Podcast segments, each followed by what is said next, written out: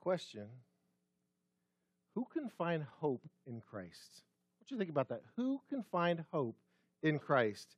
Is anyone beyond the outstretched arm of God who cannot be saved? Is anyone? I want you be able to reconcile that answer and get it and know it.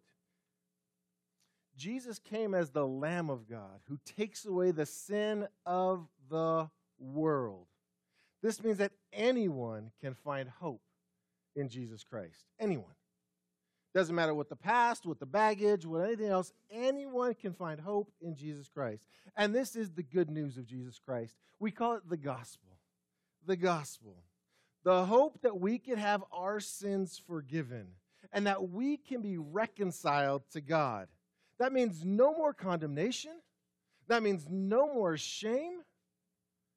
And not only that, not only are our sins forgiven, but we're also given the righteousness of Christ and filled with His Spirit. It means we're, we're born again. We're born of His Spirit. We're creations that are new in Christ. This is the glorious gospel, and it goes out to everyone. There's no one that God cannot save.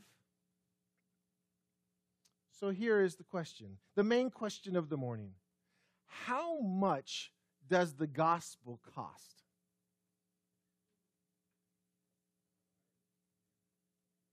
Got some varied answers now, not as emphatic when I first said, Is there anybody that cannot be saved? You all said, Of course not. But now I ask you the real question we'll look at this morning how much does the gospel cost? And then some of us slow down and we started thinking about it. Well, let's start with this it's free, right? Okay. All right. Got you thinking this morning. It's definitely free, but it came at a great cost. And it comes at a great cost. But it's definitely free. You didn't get a, an offering pan passed around so you can say, I'm going to buy some salvation today. I, I need to give a little money so I can get a little forgiveness today. That's not how that works. It's completely free, but it comes at a great cost. This morning, we're going to look at that cost from two different angles. Two different angles this morning. One is, what did it cost Christ? What did it cost Christ?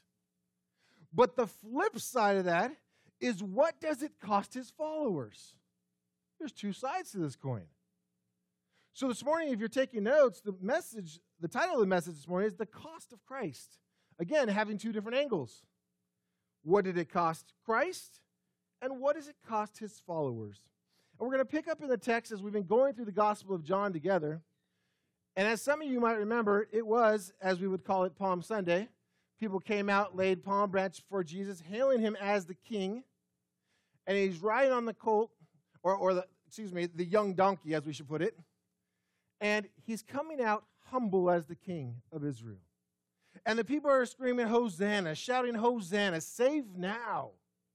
And the mindset of them was, we are under the Roman oppression, free us from them. Here is our coming king, free us.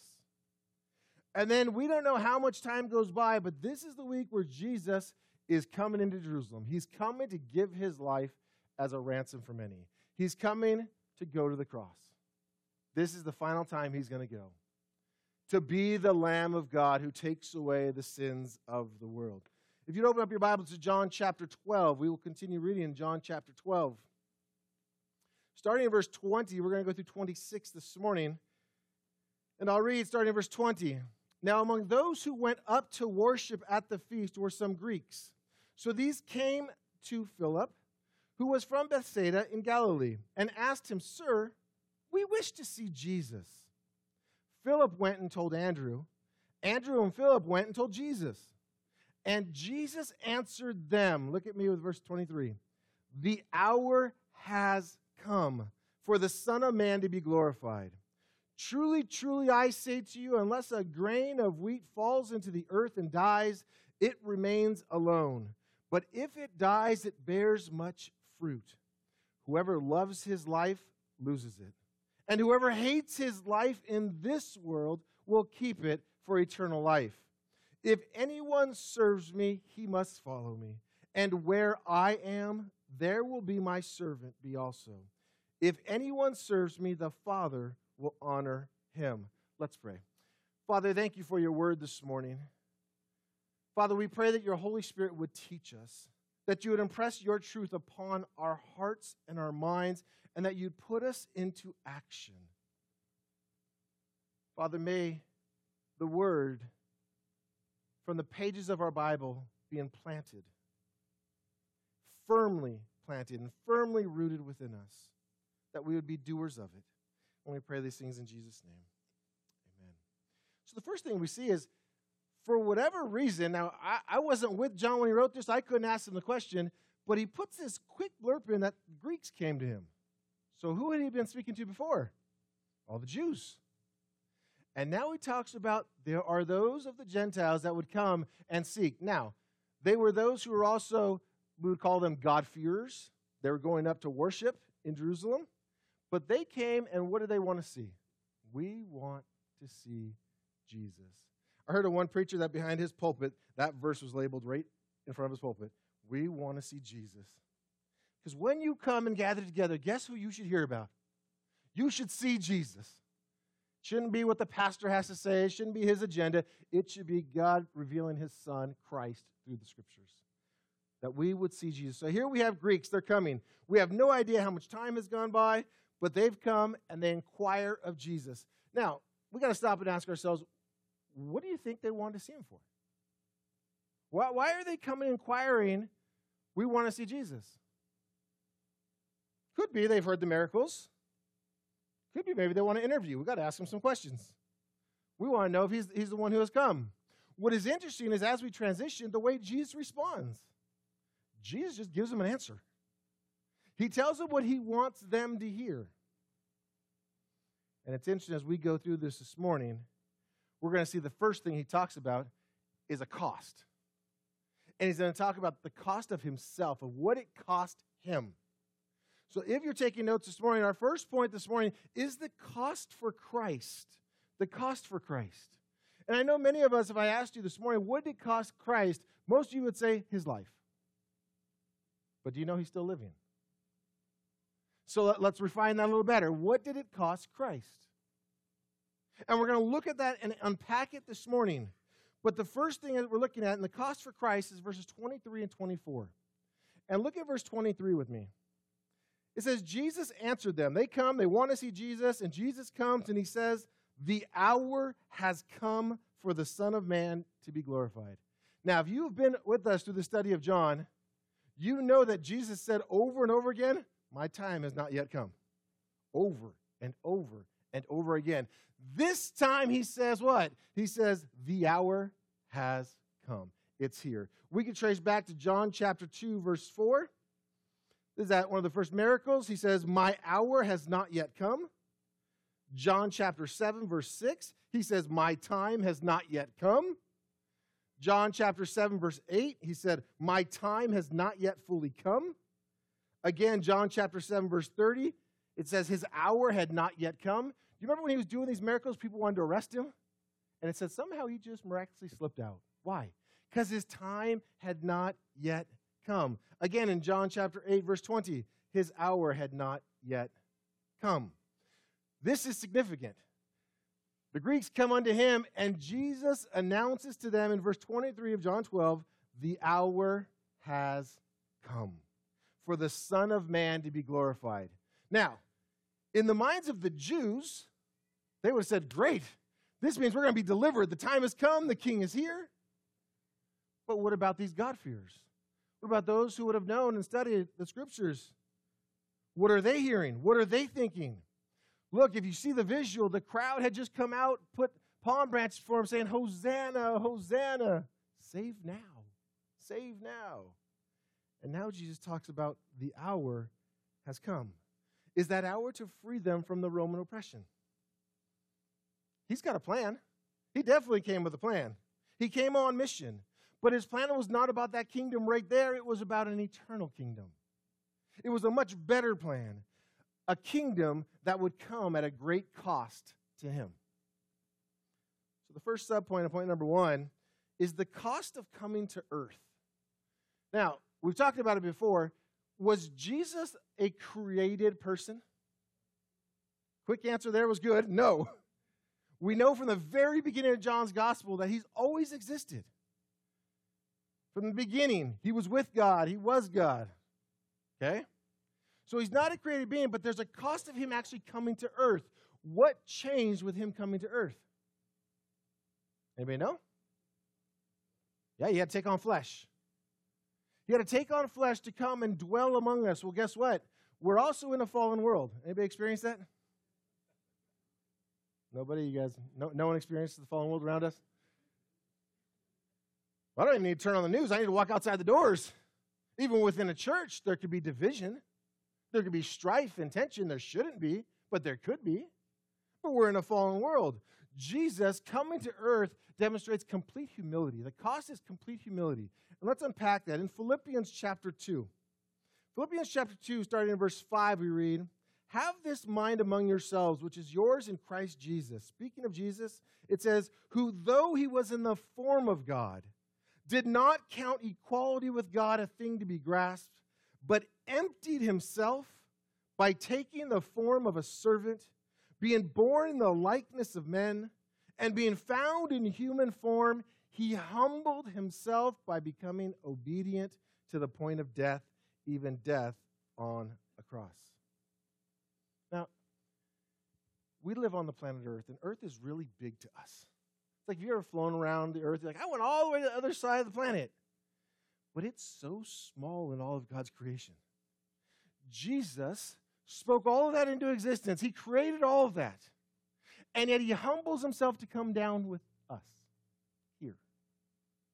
Now, some of you know a lot about astronomy and seeing all that's out there beyond us. He came upon us. He came to us, took on flesh, which means there are other things about having flesh he has to experience all of the fallen nature. One who once had authority over all now submits himself to come as a servant. The king of the universe comes as a servant of all. The cost of Christ to come to live on earth. This is our, our second part. The cost of living on earth. What does it mean that he lived on earth? What is that cost for him to live? Me ask you this. As a Christian who desires to please God, is there temptation all around you? I only got half of you. The rest of you know? There is no temptation around you? Have you ever had a thought that you thought, ooh, that's probably not pleasing to God? Has anything ever flown out of your mouth? You went, whoa, that's not pleasing to God? Have you ever engaged in something that you went, that wasn't pleasing to God? Temptation's all around. Jesus, we read in the scriptures, was tempted. The God of all creation, himself taking on human flesh to be tempted. We read in Hebrews chapter 4, verse 15. For we do not have a high priest who is unable to sympathize with our weaknesses, but one who in every respect has been tempted as we are, wait for it, yet without cost for him. He comes down, takes on flesh, dwells among us. And if you remember when he comes out and starts his ministry, what happens initially? Out in the wilderness to be tempted by Satan. That's the initial start. And if you remember his defense, he would say, It is written. That was his defense every time. But he's been tempted in every way, yet without sin. Perfectly holy, perfectly righteous, perfectly sinless. Why? Because he is the Lamb of God who takes away the sins of the world. Had to be a perfect sacrifice. In Hebrews chapter 2, verse 18, we read, For because he himself has suffered when tempted, he is able to help those who are being tempted.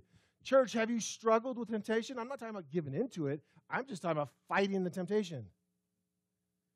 Jesus wasn't like I dream of Jeannie and just wiggled his nose or batted his hair around or whatever. He had to willingly submit to the Father and resist, to resist the temptation. We often think, well, well, you know, he, he's, he's truly God and he's truly man. And as truly man, he was able to feel and experience what you've experienced, and yet never succumbed, never fell into sin. he knows what it's like to be tempted. Interestingly enough, we read from Hebrews, that's how, as he matured in his life, he learned obedience. Hebrews chapter 5, verse 8 says, Although he was a son, he learned obedience through what he suffered. We're talking about temptation, resisting the things of this world, resisting when, when Satan says, Look out, look at all that stuff, you could have it. Well, in the flesh of, of man, whew, that looks good. But the reality of who he is as God, get behind me, Satan. Nothing there. But he had to resist. And he learned obedience through suffering. As one who has been tempted in every way, yet did not sin, there's a point to that also. That because he did not sin, he would fulfill the law of God. He would fulfill it, and you go, well, what's the big deal that he fulfilled the law of God? Well, remember, he came as a perfect substitute for you and me. Think about a substitute someone in your place. So, as Christ fulfilled the law, did not sin, he did it in the believer's place.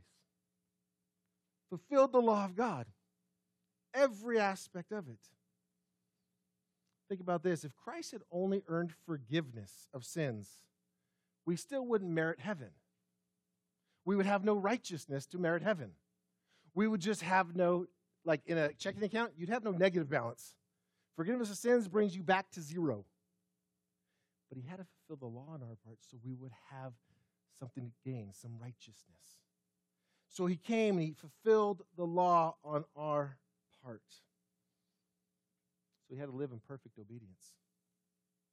And he earned that righteousness for us. Theologians refer to this as active obedience.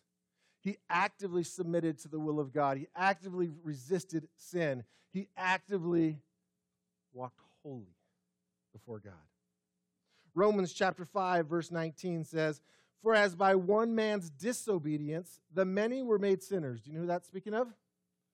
Adam. So by the one man's obedience the many will be made righteous. You know that speaks of? Christ. So I've heard people argue, Pastor, it's not fair about this original sin that's in Adam. I mean, that's not my fault, like we would have been perfect.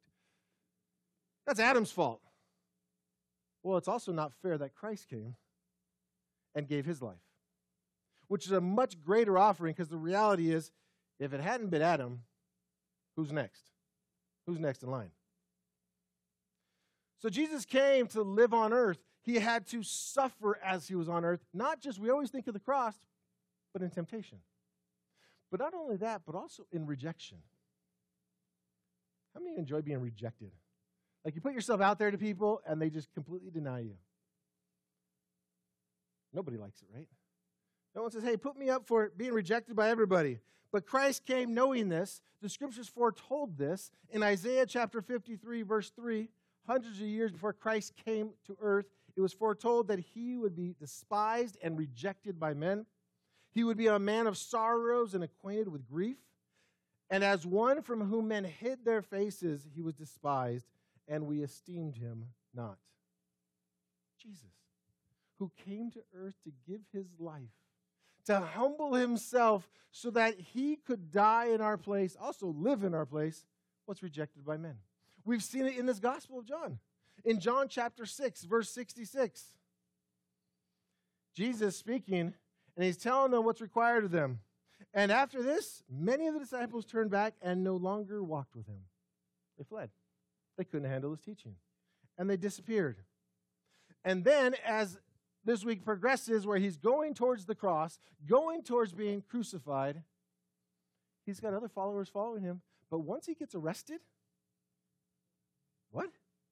the king is arrested? Well, there goes us being freed from the Roman oppression.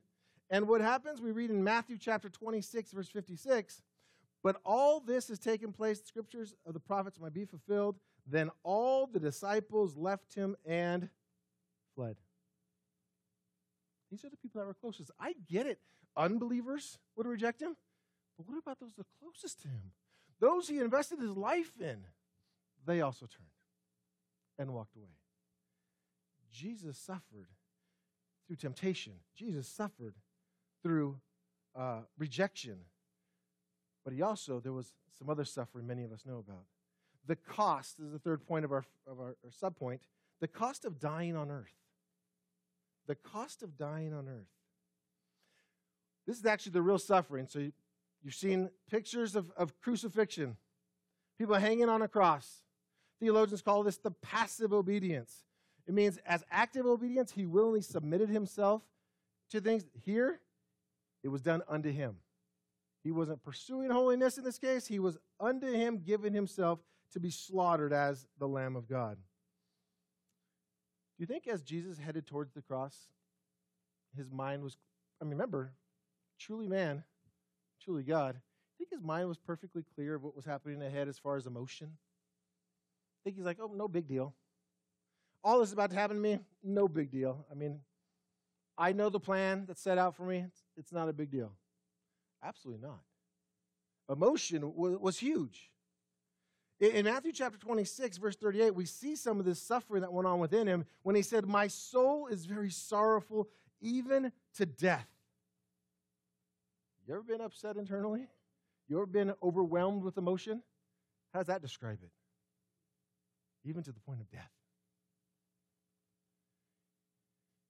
So, what was it? Was it the impending crucifixion that he was just concerned about the pain of the crucifixion? And if you know anything about the crucifixion, it is a horrid way to die. You know, we talk about torture, that's beyond torture. To put somebody and stretch them out and nail them and put their feet together and nail it would stretch out the capacity for their lungs so they couldn't breathe. So, in order to breathe, they would have to push up on their feet to get a breath and then down. Well, how do you think it feels to push up on feet that have a nail going through them? And that's why those who would go and stay on that cross and continue to push and suffer in agony, the Romans eventually would come out and break their legs. Why? Because now they can't push up anymore and now they suffocate. They can't do it. They can't push up. They can't get a breath and they suffocate. Was that what Jesus was thinking about, do you think? as he was going, he was agonizing? I mean, I surely would be thinking of that. If I knew that was what was going to happen, I'd be like, oh man, I don't like pain. To me, that seems like one of the worst things that could possibly happen to somebody. But there was something much greater that was about to happen to Christ. That that physical pain of hanging there, of being suffocated, was nothing compared to the reality what the true cost was It was nothing. Jesus being on that cross, he would cry out. We read in Matthew chapter 27, verse 46. It says about the ninth hour, Jesus cried out with a loud voice, saying, Eli, Eli, lema sabachthani. That is, my God, my God, why have you forsaken me? What has just happened?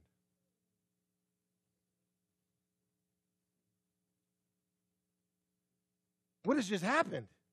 If you don't catch what just happened, if you think that Jesus was just lonely on the cross and he's crying out to God, you completely miss the cost of the cross. At that point, the sin of the world has been poured out upon him. And when the sin comes upon him, the Father can no longer look upon sin. For the first time in all eternity, there's been separation between the Son and the Father. Never experienced before. And Jesus feels the weight of it the weight of my sin, the weight of your sin. And he would say, God, well, where have you gone? He's never experienced that before. That was the weight. And why did that take place? Because we can never pay back for our sins. We can never look. If, if there's a religion or a, a certain cult that tells you, you know what, just do enough good works and God will accept you. Understand this, it can't work that way. We can't earn or deserve heaven. There had to be someone else to die in our place who would take on the full wrath of God. God says he will by no means excuse the guilty. Somebody had to pay the penalty. And for many, it's themselves. Ezekiel chapter 18 says, The soul that sins shall surely die. But here we have the gospel message that Christ came to earth to suffer and to pay the penalty of all of our sins. That the penalty, the wrath of God that should be poured out upon us, was poured out upon Christ. an amazing thing that happened on this cross. The word is called the propitiation, means he completely satisfied the wrath of God. He paid the penalty in full. 1 John chapter 2 verse 2 says, "He, being Christ, is the propitiation for our sins, and not for ours only, but also for the sins of the whole world." Who is beyond the outstretched arm of God? Nobody. The offer of Christ goes out to all. That Christ would come and pay the penalty. That Christ came and he suffered. Christ came and he lived in our place and died in our place. But it wasn't cheap. There was a great cost to it. You know, we have taken the gospel church and we've made it this simple little thing and put no weight on it anymore. It's this simple idea of, oh, don't worry, you've sinned. Jesus died. He'll take it away and you're good. Go, be free. There's a lot more to it than that. For Christ, it cost him so much. But what about for those who would say, Yes, I want to come to Jesus. I want to follow Jesus. I want to know all this that we're speaking of that he's done for me. Well, guess what? There's a cost to that as well. Now, to come to Jesus, that's free. You come freely to Jesus. But what's the transaction and what's going on? Jesus makes it very clear. When these Greeks come up to him and say, We want to see Jesus, Jesus speaks to them. Look at verse 25 with me. He says, Whoever loves his life loses it, and whoever hates his life in this world will keep it for eternal life. And we need to understand what he's saying because some of us, because of circumstances or, or situations in life, we go, Man, I just hate this. I hate this part of life. Or I hate that I have no hair. Or well, maybe only a couple of us in here. Um, but we put in some type of little piece of the things that we hate. However, we might still feed us things that taste good. We still try to cool off when it's hot, warm up when it's cold. We still take care of the body because we do love this life. So there might be little things that we don't care for. Jesus saying, whoever loves this life loses it, and whoever hates his life in this world will keep it for eternal life. What is he speaking of? Is he speaking of that we just need to go around and like kick a rock around and go, I hate me, I hate me, I hate me? Is that what he's saying? He's talking about the love of this world and the things of this world. If that is our pursuit in life, we're going to miss eternity. He said, but if we renounce all that and enjoy just Him, we'll enjoy Him for all eternity. So, again, this point is the cost for his followers. First thing we're looking at is the cost of renouncing all. What does it mean to renounce all?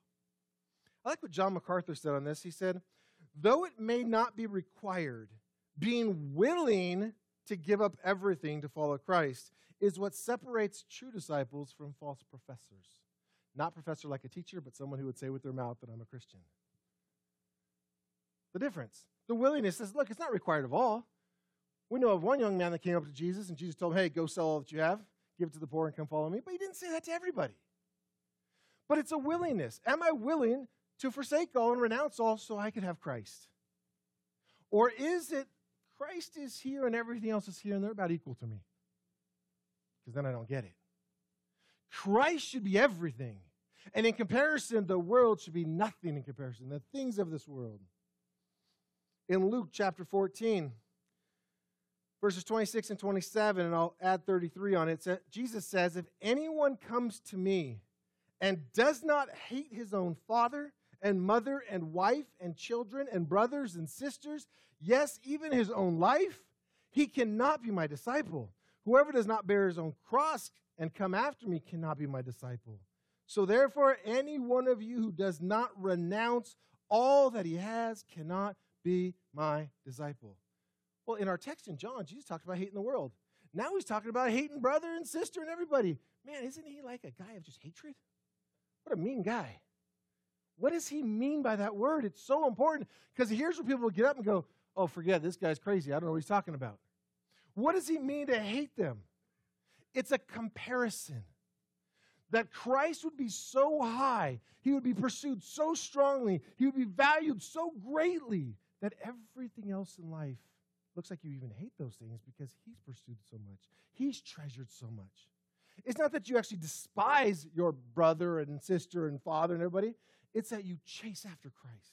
He's first, He is the priority. Jesus says, Look, everything around you, nothing should compare to having Christ. Nothing.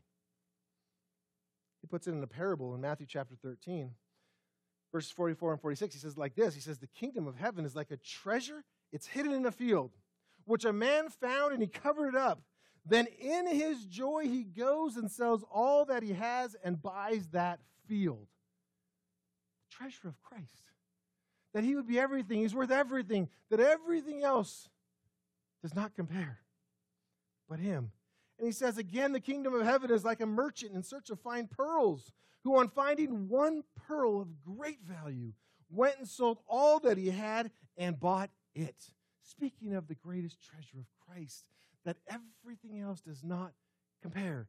Do you know this Christ? Is he that treasure? Because that's the cost for those who know him and follow him, that he is the greatest treasure. He is the greatest pursuit. Jesus would say this in Luke chapter 9, verses 23 and 24. He said, If anyone would come after me, let him deny himself, take up his cross daily, and follow me. For whoever would save his life will lose it, but whoever loses his life for my sake will save it. That's what he said in John chapter 12. He said, if, if you'd hate this life, if you lose it, meaning this is not what I'm pursuing, I'm pursuing my Jesus. I'm pursuing his kingdom. Now, here's the interesting thing. Depending on what church or what outreach you go to, there could be the gospel that goes forward says this raise your hand if you want Jesus. People, some raise their hand. They go, let me explain what that means. If you don't want to go to hell, raise your hand. Pretty foolish not to raise your hand at that point. And they say, just do this. Ask him to forgive you, ask him to come into your heart, and you're good to go. That's really what happens. And happens at a lot of places. And there is no cost of discipleship. They don't understand they're supposed to turn from their life and turn to Christ, to turn from their pursuit and turn to Him. The word is called repent, to turn. Now, the gospel's free. We come unto Christ, but it's our entire life that comes unto Christ. Some of us here would profess Christ and we say, but our life is so tragic. Our life does not look like one who would live in Christ. Our life does not look like what a Christian should look like. Why? Because you haven't counted the cost. You haven't counted the cost. Love the way Paul the Apostle sees this. Philippians chapter 3, verses 8 and 9. Paul the Apostle says, Indeed, I count everything as loss because of the surpassing worth of knowing Christ Jesus my Lord. For his sake I have suffered the loss of all things, and I count them as rubbish, in order that I may gain Christ, and be found in him, not having a righteousness of my own that comes from the law, but that which comes through faith in Christ, the righteousness from God that depends on faith. It is not on the screen, it is Philippians chapter 3, verses 8 and 9. Paul says, I count everything else as garbage. Doesn't compare to knowing Christ. That I would be able to know Christ and his suffering that I would be able to know the power of his resurrection.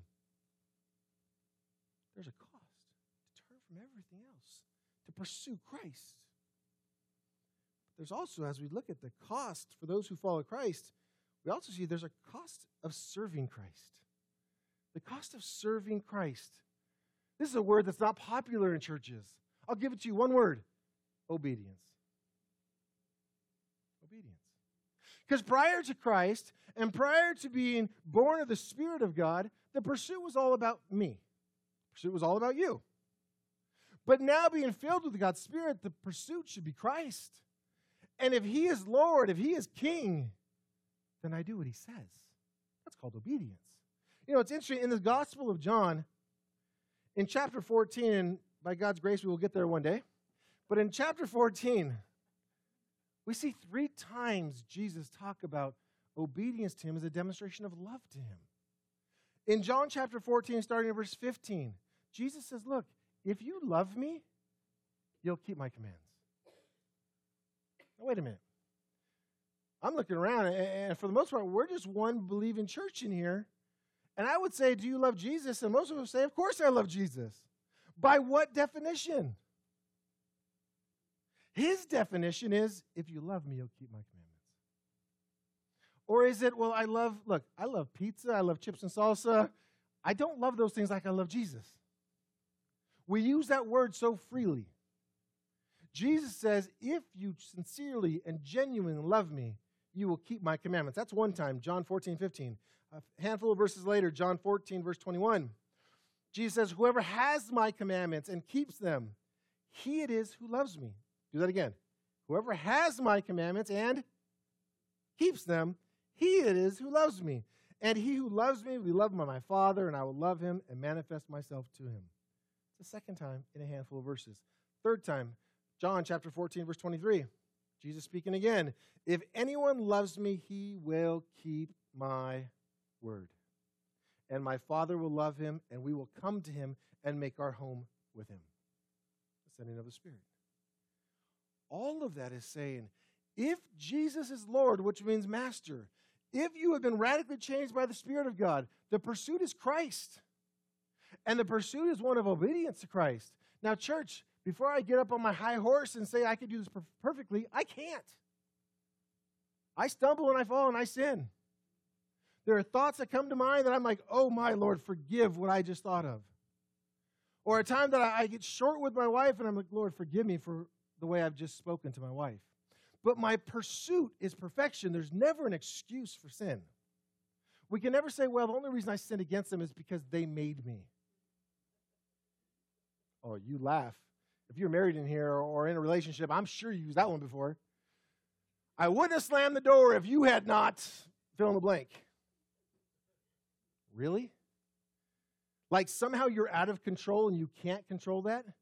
Which is hilarious because on the way to church, some of you married couples could be arguing and bickering, and then you walk into church like, "Hey, how you doing? God bless you. Great to see you." Well, you just controlled it. So we are able to, but we choose not to. But the cost of Christ, or, or the cost of following Christ, is that we choose to obey Him, to surrender to Him as Lord. In the Gospel of John, we studied this before in chapter 3 and verse 36. We read, Whoever believes in the Son has eternal life. That's easy. That's the gospel. Believe in the Son and you have eternal life. But he qualifies what that means. Whoever does not obey the Son shall not see life, but the wrath of God abides in him. What does that mean? It means if there's genuine belief, that genuine belief produces obedience. At least a pattern, a, a lifestyle of obedience. It's not perfection, but that's the goal, that's the aim. But if it's a professional, I believe, but there is no obeying Jesus, says you're not genuine believer. The wrath of God is still coming upon you. What a warning. Third thing we see about the cost for those who follow him is the cost of following Christ. So we have serving him, and following is closely tied in, but it's another thing that Jesus said is to follow me. How do we follow Christ? What does that mean to follow Christ? One thing is to be identified with Christ. Many of us have a hard time understanding our identity in Christ. Have you heard the, the saying in Christ? Someone say, I'm in Christ. Paul the Apostle say, in Christ. What does that mean? It's an identity. It's no longer Robert who lives, it's now Christ who lives in me. Galatians chapter 2, verse 20. Paul writes, I have been crucified with Christ. It is no longer I who live, but Christ who lives in me. And the life I now live in the flesh, I live by faith in the Son of God who loved me and gave himself for me. What's he saying? He's saying, there's been an identity change complete change. You want to talk about identity crisis? This is one went from one person all the way over to another person who is perfection. I'm now in Christ. I'm now in Christ. I'm no longer living for Robert. I'm living for Christ. It's a complete change. The believer must live in their identity in Christ. Oftentimes, I don't get too many original thoughts, but this one came to mind. Those, so that's a true statement. Those who think much of themselves think little of Christ. Those who think much of Christ think little of themselves. Chew on that for a second. Because when I am at the center of the universe, when life is about me, Christ is really small in my life. But when Christ is at the center of my life, I am way down here and I'm just following along. So, do you think much of Christ or do you think much of yourself? Because that's going to be your response to Christ. We're to think much of him. That was his whole explanation of in everything else, it should be as in a comparison as though you hated everything else. Doesn't mean you're mean and evil towards those things. It means you love him so much that in comparison, it would be as though you hated those things. Now, I've said it before and I'll say it again that, you know, some of us make a list of my priorities in life. Top priority, God. That's a great answer, right? We should put that there. Number two, fill in the blank. Could be family, could be whatever you want to put, work, whatever you want to say. And we make this list of priorities.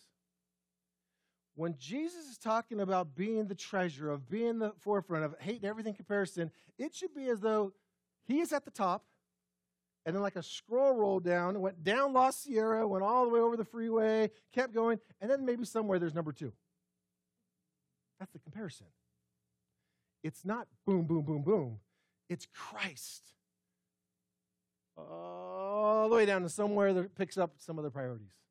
But He is the greatest treasure. So, what does the pursuit of Christ look like? What must a believer do? Here's the fun part. You ready? If it hasn't been fun already, die to self. really? Isn't there a better way? die to self? This does not mean suicide. It doesn't mean you give up your life and your breath. It means you die to your pursuits and your passions to put on Christ and pursue His. To die to self. Jesus said this in Luke chapter 14, verse 27. He said, Whoever does not bear his own cross and come after me cannot be my disciple. To pick up our cross, symbol of death. That this life's no longer about me, it's about Him. And here's the fun part, church. When you choose to count the cost and say, I will pick up my cross and I will follow Jesus, guess what the world's going to do? They're not going to cheer you on, they're going to attack you, and they're going to persecute you.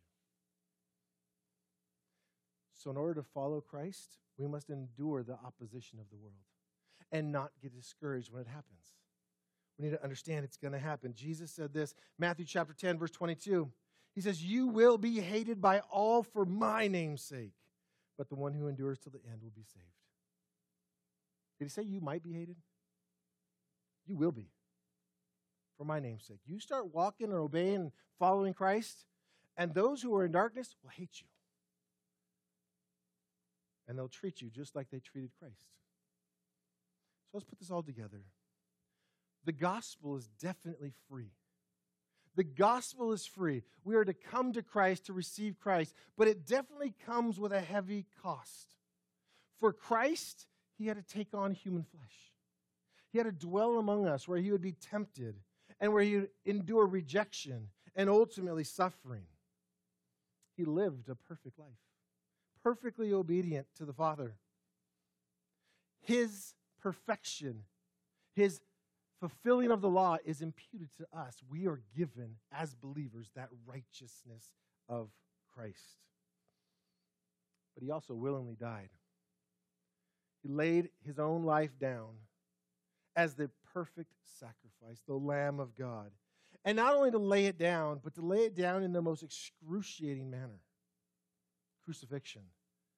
That only the most vile criminals would die a death like that that our innocent Savior would die this way. But that wasn't the worst part. The worst part is on that cross, the sins of the world were poured upon him, that he would experience the first time separation from the Father, the weight of the wrath of God upon him to pay it in our place. They would bring forgiveness of sins to all who would believe and trust in him. So while the gospel is free, definitely is not cheap. Definitely is not cheap. It cost Christ greatly. And while believing in him is free, it's not without a cost either. Followers of Christ must deny themselves. They must serve Christ and follow Christ in obedience. This is the new identity that they have in Christ. They belong to him, they're a child of his. Church, the reality is a believer's not always going to feel up to it. You ever not feel like doing the right thing? Some of us are like, all the time, I don't feel like doing the right thing. And Jesus says, Bless those who curse you? What? I'm going to smack those who curse me, right? Isn't that the natural reaction of the flesh? But to submit myself to Him, to do His will instead of mine, I must die to self and to put on Christ. The identity that I am in Christ, I belong to Him, that He is my greatest treasure. And if I must do all these other things, put these things behind, I've gained Christ, though. Nothing else compares. If I have to humble myself to the point of forgiving those who I think are not worthy of forgiveness, well, guess what? I'm not worthy of forgiveness either, and I've been forgiven. He is the greatest treasure. And for the believer, they abandon all for the sake of knowing Christ. Their pursuit now is holiness. It's to be like Jesus, to be like Christ. So while the gospel is free to believers, it's definitely not cheap. There's a weight. It costs followers their lives as well. Jesus says, Are you willing to forsake your life so that you might gain it? And that you might gain it for all eternity. Look, the exchange doesn't even compare that we would hold on to the things here and now that we think are good, that we think are pleasurable, and forego eternity that is good and right and perfect? How foolish could we be? How foolish. Cost followers their lives. And though they might lose their life now, they will gain it for all eternity. That is the most glorious of exchanges. The call is to turn to Christ wholeheartedly. Do not be one who would profess but not genuinely know him.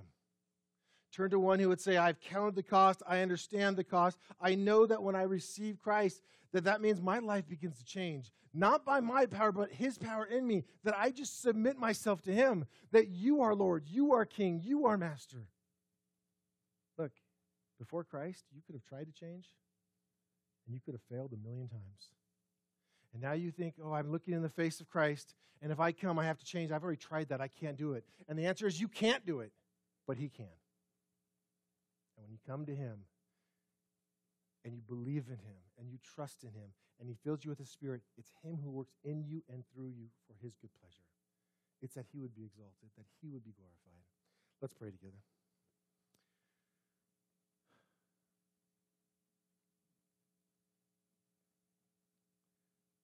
Father, this morning there definitely was no easy believism inside of the words of Christ. Christ made it clear that we're to come to him, to receive him, to trust in him, to follow him.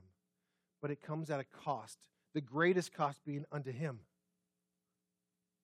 In humility, in rejection, in temptation, in suffering in taking on the sins of the world. Father, to us who are simply told, repent and believe, there's also a cost. And perhaps a cost that so many here this morning have never weighed. And they look at their life and wonder, am I truly saved?